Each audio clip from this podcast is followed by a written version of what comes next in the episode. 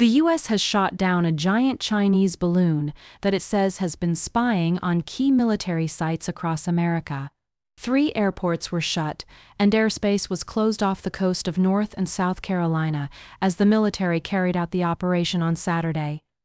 According to a statement from the Pentagon on Wednesday, Mr. Biden approved the plan to take down the surveillance balloon as soon as the mission could be accomplished without undue risk to American lives under the balloon's path.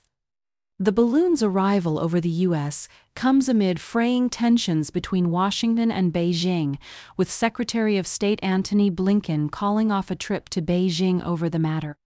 China's foreign ministry said in a statement that Beijing would not accept any groundless conjecture or hype and accused some politicians and media in the United States of using the incident as a pretext to attack and smear China.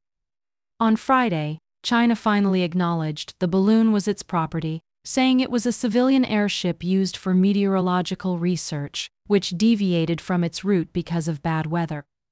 And late on Friday, the Pentagon said a second Chinese spy balloon had been spotted, this time over Latin America with reported sightings over Costa Rica and Venezuela. China has so far made no public comments on the reported second balloon,